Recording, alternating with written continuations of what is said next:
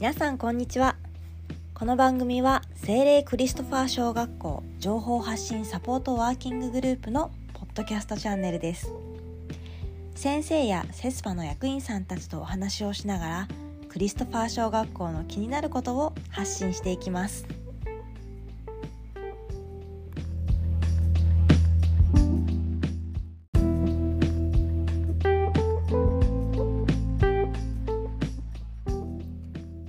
回に引き続き3年生担任のヒル先生とのお話です。4階にできたボルダリングの壁の絵のお話や学校の入り口にあるワニの彫刻のお話をしていただいています。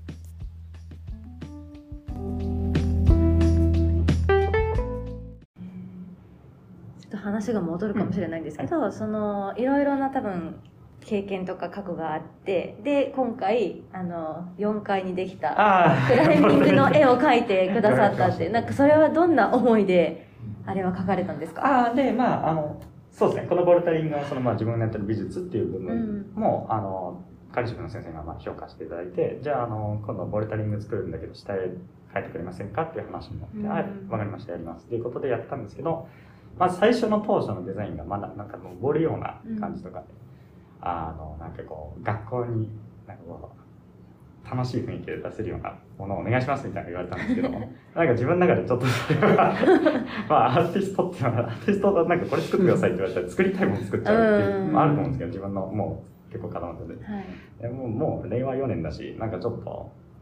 現代チックなカリグラフィーなやつやりませんかって言ったらなんか管理職がみんな首かしげながら分かりました。そういう発言があったんですけどまあちょっとやりたいようにやらせてもらって色もやりたいように作らせてもらっちゃって。あでもまあみんな最終的に「あいいですね」みたいな紹介いただいたんで私もちょっとホッとして。まあ、よかったかなって。ちょっと今でもちょっと緊張しちゃうんですけど、ね、でもなんかその、えっ、と、いろんな自分のテイスト入れた色とか、あと、まあ、ぐちゃぐちゃカオス感みたいなのをつけてやりました。で、一応、あの4階には、えっ、と、まあ、カエルとかクモとかトカゲとかって壁を這うっていうイメージで、はいはい一応コンセプト的には這うもの。うん今度子供たちがその壁にこう引っかかると、そのか クモとかトカゲと同化するんで、うんなんかみんなが壁を張ってるっていう、なんかちょっとカオスな感じ。あ子供たちも入れはていあのアート作品になるみたいな。完成があってすごいあーそこまで考えてらっしゃるんですね。いやであの子供たちの着てる服とかがいい色になると思うので、うんなんか背景も黒にしたのはそれで色が入るようにっていうなるほど。だったんですね。なので結構写真子供たち入れて撮ると結構もっと作品が面白いっていうか完成するかなっていうのは自分で思ってて。まあコンセプト的にはすごい浅いんですけど、えっとそのハウのっていうコンセプトに集中してやってるんですけど、まあこれに例えばもっと歴史とか、じゃあ文化背景入れてくってなったら、もっと複雑なものになっていくと思うんですけど、うーん。でも個人的にはちょっと自分が作る作品っていうのは、まあ、ホラーバキュリーって空間恐怖症っていうのがあるんですけど、私はあの若干ホラーバキュリー、空間恐怖症のテイストを持った作品が多いので、うん。なんかあんまりわびさびとは逆っていうか、まあ、わびさびの考え方オッカムのカミソリって言うんですけど、ヒゲソリ、カミソリかって言うんですけど、アップルとかが代表的なうんのデザインになると思うんですけど、もう創業として引き算のアートって言われててうん、全部取ってっちゃう。シンプルになってくるんですね。あるものを削ってってシンプルに作って、それが完成する。うん。で、それが、まあ、多くの話で、その相対、逆なのが、まあ、ホラーバキリ、空間恐怖症っていうのもう、もう埋め尽くすっていうか、空間を埋め尽くすっていう。ので、上も、なんでいっぱい、ほ、本当は自分は洗練された何もないデザインが好きなんですけど、ですけど、作品を作るとなぜかこうでっていうのは、ちょっと未だに自分の中でも分かってないので、ちょっとそこは追いかけながらやろうかなって。すごいなんかアートは作品作りながら自分も見つけていくようなああ、そうですね。それは、それはすごい大きくて。まあ、あの、自分の、きあの、今でもすごい尊敬してる大学の教授がいて、うんまあ、その方はエジエジンパラとかで古典になったりとかする、今、現代アートとして活躍してる、あの、一人でもあるんですけど、まあ、その人がやっぱり僕に続けてあの、ずーっと言ったのは、お前は作品と向き合ってる時間が圧倒的に少ないって言われて、で、まあ、その意味が分からずにずっと今まで、あの、まあ、いろいろやったりしてたんですけど、やっぱりちょっと自分少ないかなっていうのがあって、まあ、この壁は結構時間かけて作ったんですけど、もうちょっとかけたら、本来自分がじゃあなんでこのデザインにしたのかっていうのにたどり着いたんじゃないかなと思ったんです。それ作りながら見つけるんですねつく、えっと、ある程度か仮説は立てます。うんで、それに向かって作っていくんですけど、まあ、それが違えば全然デザインを変えてしまうし、まあ、だんだん分かってくるっていうのもあると思うんですけども、まあ、ちょっと自分はまあ単純にもうそこまでここのデザインにはあんまりそれには入れないっていう、うん。あの最初からもう一線は張ってたので、うん。なんでまあコンセプトじゃあハードの楽しんでもらえるっていうことでデザインは作りました。なんか私子供たちにいろいろこうやってって、まあアートだけに限らずですけど、なんか計画立てたらその通りにやらなきゃいけないみたいのが結構昔からあったような気がして、あ。だけど、まあまあ、あの、やっぱそうじゃなくて、途中でいいものが思いついたらやっぱそれも取り込みながらみたいな感じで、まあアートにしろ、まあ勉強にしろ、うんうんうん。なんかね、想像することってそういうことなんだなって、ちょっと思いながら今聞いてました。まあまあね。確かにいいですよね。ただ、まあ、あの、やっぱり人生って何が起きるかわからないんで まあやってる間にトラブルが起きて、そうですね。ハプニングが起きて、それにまあ対応していったら、まあ、うん。面白いアートができちゃったっていうのもあると思うので、まあ、何が正解なのかちょっと一概に言えないんですけど、でも、まあ、面白いですね。向き合う。ねやっぱそれだから向き合っていくって、まあ、勉強もそうだと思うんですけど、うん。向き合う必要があるかなって何をするにもう、んやっぱり向き合う時間っていうのが大事になってくるかなっていうのは思いますね。それって子供たちでいう振り返りとかがそういうのに当たるんですか？ああ、振り返りも、うん。そうですね。まあ、ここの学校特に learner profile で reflective ってやってますけど、振り返りができる人っていうのはやっぱり、あの、自分が何をやりたかったのかとか、何を作りたかったのか、何を成し遂げたかったのかっていうのを見つける、まあ、近道のうんなるヒントなのかなって思うので、ただ単に回り道ぐるぐるやってるよりも、振り返りができる人の方がやっぱり、うん。もうどんどん近道を見つけていくって大事な力かなって思います。私も身につけたいですしっかり。本当に。あともう一個いいですか、はい。あの入り口にあるワニの彫刻なんかあの乗ってもいいよっていうことを聞いたんですけど、えー。そうなん乗れるんかですかあれ？乗れます乗れますえーあの、まあ、バランス的に口先に乗るとこうガコンってシーズンってなっちゃう場合があるんですけど、後ろの方だったら全然大丈夫ですので、乗ってください。そう。いいそうなんです、もう触って、匂い嗅いで、うん。乗って、見て、いろいろ感じてもらえれば。でもよく歯が取れるんで。ああ、そうですね。まあでも取れたら報告してくれれば、あの直します。特にああいうのをやっぱり子供に、大人と子供の見方が全然違うのが面白くて、うんまあそれをちょっと大学院で研究してたんですけど、僕はすごいなんか子供って面白いなと思ったのは、えっと大人にはなくなってしまった感覚をものすごい彼は持ってるんですね。でどういうことかっていうと、えっと、まああのワニじゃないんですけど、いや、あのワニもそうか。あのワニも見せてて子供たちが見たときに、あのワニ見た目ゴツゴツしてるじゃないですか。うんうんしかも木なんで、ちょっと変な刺され触り方すると、もうだいぶマシになったんですけど、ささくれが刺さる。あ、あささくれっていうか、木のあはいはいトゲが刺さるとか、まあ大人だったら考えるんですね。でも子供ってそういうの全く関係なくて、うん頬ずりした子いたんですよ。へーワニの背中に。で、あ、頬ずりって面白いなって、その時自分は見て思ったんですね。うんなんかその、感覚を指先だけじゃなくて、うん。顔に近づけたくなったその子の感覚ってあるんだなと思って、うん。でそのトゲが刺さるとかも恐れずに普通にこうほずりして、ザラザラしてるゴツゴツしてるってやっぱ子供が言ってて、それって今まで私あのワニ作った時に想定してなかった、まあ、エラーっていうか。うん。うん。でもそれをやろうとする子もいるんだっていうのがあってでその子なんでそれするのかなと思ってそれ結構考えてたんですけど。なんかそのその子は本当にそこに頬ずりしてみたかったみたいなのを聞いてみて、なんか頬ずりしたくなっちゃうような背中だったんだみたいな。それってなんかどういうことなのってすごい自分が思って。なんか調べたりもしたんでなんかそれもあのワニは完成した作品ですけどあ新たに出てきた課題として、うん。まあ、その子の、まあ、文化背景とかをたどりながらこの子ってどういう理ワニを見てどういう理解をしてるのかなっていうのをちょっと追いかけてたのもやっぱりちょっと作った後に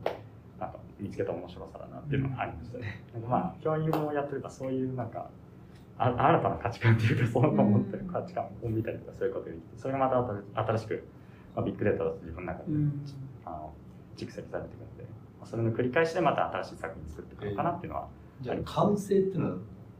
なかなかすぐにはならない？すぐにはならないですけど一番作品がいい状態っていうのは必ず来ると思うのでうんその見極めがすごい難しいですね。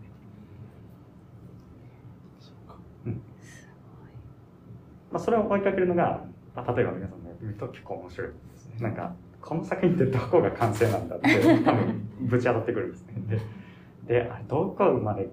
これを作れば完成するのかとか、完成したと思って実際場所に置いてみると、まあ、特に 3D はよくあるんですけど空間との兼ね合いともあって、でなんかこれじゃないなっていうのが結構来たりとかするんですね。でその感覚を追いかけるっていうのがまあクリエイトするっていう中では結構面白い美術なんか面白いですね海外の人たちも絵を描いてバーンって描いてった時に、まあ、ある程度どこがこれ完成なんだっていうのが完成いつさせようっていうのがすごい課題出てくると思うんですけど、まあ、その考えてるうちにその作品と向き合ってまた新しい発見をしたりとかあの新しいこと考えてその作品を全部消しちゃうとかっていうなんかそのやっぱりあのその思考プロセスが出てくるというか、その人なりの考えが見て取れるかぱりあって面白いなっていうのはありますね。サグラダ・ファミリアなんかまさにそうですよねうん。完成もしないだろうし。まあ、人の考えはね、どんどん変わってくるから、うんアートが考えをね、表現するものだったら、どんどん考えが変わって当たり前なんで、うん完成しないのがまあ当たり前というか、うん、そうですね。面白いですよね。で、そこの、また面白いの。がまあこれでまた長くなっちゃう。やっぱ常識も変化してくるので、うん。その世界その常識の変化によってまたその作品が違う風に完成していったりとかもうん。していくと思うんですよね。常識ってじゃあ教育っていうのはそれで考えると面白いね。ああ、まさに教育って本当に、まあ、常識と、まあ、本当に学問っていうのは、じゃあ変化するものなんかしないのかっていうのを、まあ、デカルトって言うと思うんですけど、その人がよく言ってたのは、まあ、学問はあまりこう変わらない不変ななもの。で、常識っていうのはすごい常に変わるものっていうのを話してて、まあ、それってまさにアートとかにも関係するし、なんか私たち教員は、本当はそれを変わっていく常識に備えて、まあ、どんどん進化していく必要があると思うんですよ。ででその変わっていく常識をちゃんと理解して、子供たちに還元できるようなっていう立場でいなきゃいけないんですけど、いなきゃいけないっていうのは私は思ってるんですけど、それを追求していくのが、まあ、先生の子供たちの対峙面白いかなと思います。やっぱ常識が変化していくんで、その時に作品も一緒に変化していくんじゃないかなっていうのは、ちょっと私は自分の見解で思ってます。なるほどです。す一個だけ聞いても、はい。まあ、作品作られる時って基本的にその締め切りみたいなのって設定されるもんですか？それか。締め切りはありますね。なんかちょっとどっかのやっぱり展示とかで、じゃあ個展開きますってなったら、やっぱりその日は時間を待ってくるのに来る。なんかそういうなんですかね。じゃあそう明確な締め切りないけど自分で例えば作りたいとかいうなんですかね。そう曖昧なやつになった時でもなんか自分の中でこれは例えば2ヶ月ぐらいでうんうん。終わらせようとかある程度なんかスケジュール作って、まあ、もちろん途中でなんていうんですかね修正っていうかはいはい。あのあるかもしれないんですけどなんかあのななんかこう仕事とかやってても結局そう締め切りないと、はいはい。終わらない。っていかない。どこまでやってもなんか切りないというかなんかなんか結構締め切り設定するっていうのはなんか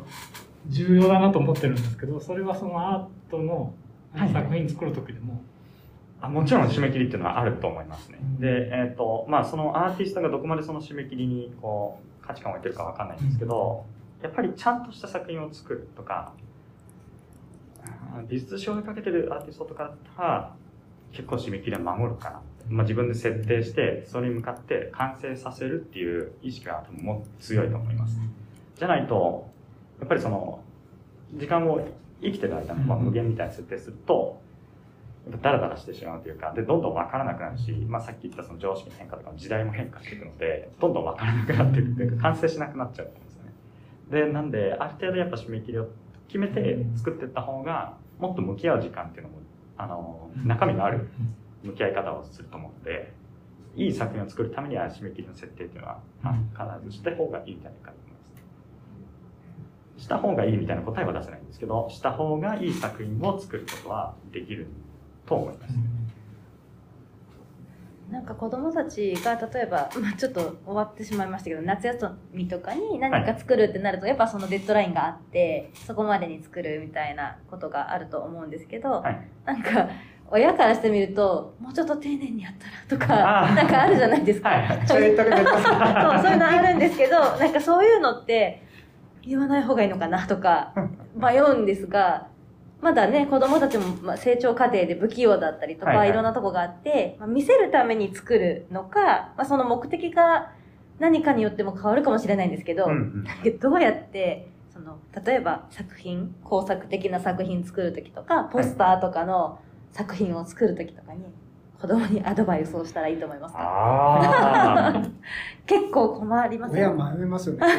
なんかね、あの、絵描いてても、もうちょっとこう、綺麗に白いところ見えないように塗ったらとか、だけどそれはその子がそうしたくてもしかしたらやってるかもしれないって、ま会話をしながらそれを引き出そうかなと思う時もあるんですけど、うん。なかなか本人も分からず、え、もういいじゃん、めんどくさいし、みたいになってると、うんどうするあのね、私ね、それ今聞いても思い出したんですけども、私ね、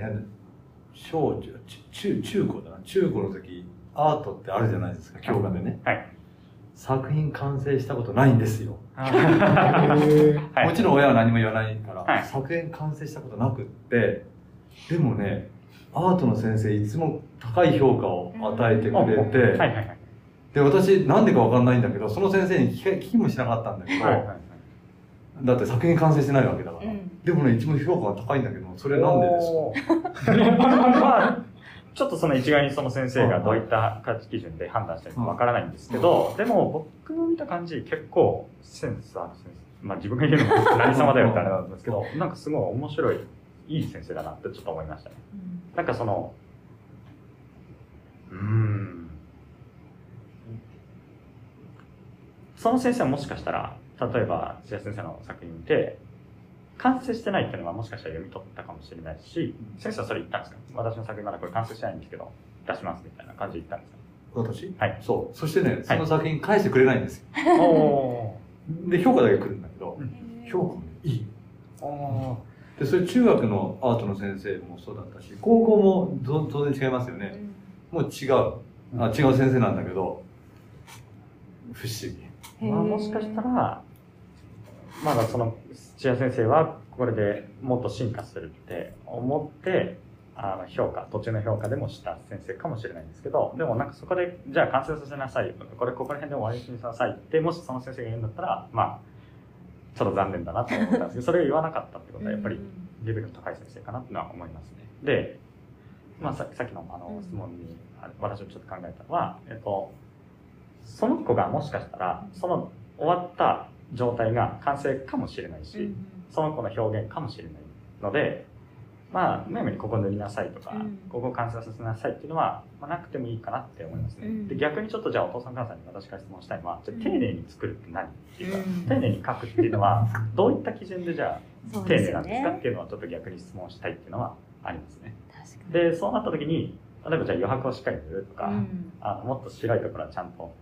まあ、あの塗るとか線がはみ出てるからそこをきれいにするとかっていうのは、まあ、もしかしてもうその子の価値から離れてる、うんその子の考えから離れてるものになってしまうのかなっていうのを思うので、まあ、それがあっての作品だと思うし、まあ、子供たちっていうのは単純に多分絵を描く回数とか、まあ、技術的なスキルをあの作っていく時間が圧倒的に少ないと思うので、まあ、それをどんどん彼がじゃあ次もこういう感じで作品作ってみよう次もこの作品作ってみようってやった時にだんだん補正されて治ってくる。うんスキルの習得とともに治っていくと思うので、私は結構、まあ、それそれでいいんじゃないかなと思うんですけど、ただ考え方は聞きますね。じゃあ、じゃあ、うんあの、こういうふうにあなた色塗ったけど、うんぬ塗ったりとかこういう形作ったけど、それはなぜみたいなことで、うんあなたの頭の中で考えた形っていうのはどんくらい出たのとかそういうのは聞きますね。なんかその子の、まあさっきも言ったんですけど、ツール、プロセスをしっかり読み解くっていう方に重点を置きますね。その色を丁寧に塗ってるかどうかっていうよりはっていう。そうですよね。で多分多分なんですよね、じゃあ丁寧にもっと色が塗れるようにとか技術的なアップをしてほしいってもしあれば、うん。それはもういっぱい練習させれば多分その子なりについてくると思うので、彼がその子が作品作る時にあのこう向き合っていった中でうんどんどんスキルってアップしていくと思うし気づいていくと思うんですよねその本人が。あなんか僕って線からはみ出ちゃうんだ。とか、なんか余白塗らない系から、うん。じゃあ今度塗ってみようかなとか、うん。彼なりのああの思考の変化っていうのが現れてくると思うので、確かに。そこを見届けてくれるのがちょっと面白いかもしれないなっていうのがあります。で、逆にお父さんお母さんが逆にじゃあ作ったやつを見せちゃうとか。う、ん私こういうので考えたんですけど、どうみたいな感じにした時にうん、ああって私、あお父さんお母さんって結構綺麗に色塗るんだなみたいになれば、うん。今度次自分使ってみようかなっていうのがあったりとか、そうか、その技術を見て、あ、やってみたいと思えばそれを真似して子供もやるようになるしですね。彼らなりの考え方の、まあ、修正っていうのを彼らなりにさせるっていう,、素晴らしい。っていう。のが、まあ、導く感じですね。面白いんじゃないかなと思 えなんかどうしても親私たちが育ってる時って、もうこうしなさい的な感じで育ってるから、なんかそれがどうしても染みついてて頭ではいろいろ分かってても他のお母さんとも喋る時によく言うんですけど、い、やそうは言ってもなんか気になっちゃうよね。だから言いたくなっちゃうよねっていうのをよく言ってたので、はい。そうなんでちょっと今の方法を今度は取り入れてみようかなとはい。思いました、ありがとう。ございますあのその子がまた面白い考え方の変化で来るかもしれないですね。そうタイミングは分かんないけど待つっていうことを私はちょっとチャレンジしようと思ってるので。か提示する。か。うんあ提示するもいいとね思いますか？らね。あるいはあれだよね。あの待たないでね。うん。お母さんが取っちゃって子供の作品を自分が作っちゃう。あ 作っちゃうんですか？ねいろんな方法があると思うんですけどなんか。ね。あでもまあ楽しみながらそういうのもできたらいいなと、はい。はい。どうですか？ありがとうはい、まだちょっといっぱいああると思うんですけど。本当です。なんか永遠と絶えないんですけど。第2弾第3そう弾サバイバルの分野もあるし、そうですよね。警察のところの分野もあると思うし、あとまあ私は信仰を持ってるので、クリスチャン的なその聖書的観念から見たアートとか、聖書的観念から見た教育とか、まさにこの後キリスト教的な立場でやってるっていうんですけど、キリスト教っていうのはかなり広いんですね。でそれってこうじゃあそのキリスト教の聖書を用いた学校でやってますけど一般の位置情報としてもどうやってうんうんあの対応していくか両立させていくかっていうのもちょっと自分なりに考えるそこもまたできればぜひ聞きたいです。じゃあ次回の予定も入れてまたお願いします。じゃあ今日ははいありがとうございましたありた。がとうございました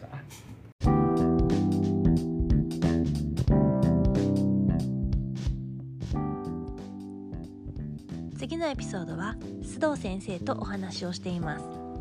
クリストファー小学校との出会いやアクティブラーニング。また子どもたちの学びに大切な心理的安全性についてお話をしてくださいました。是非お聴きください。Thank you for listening our podcast.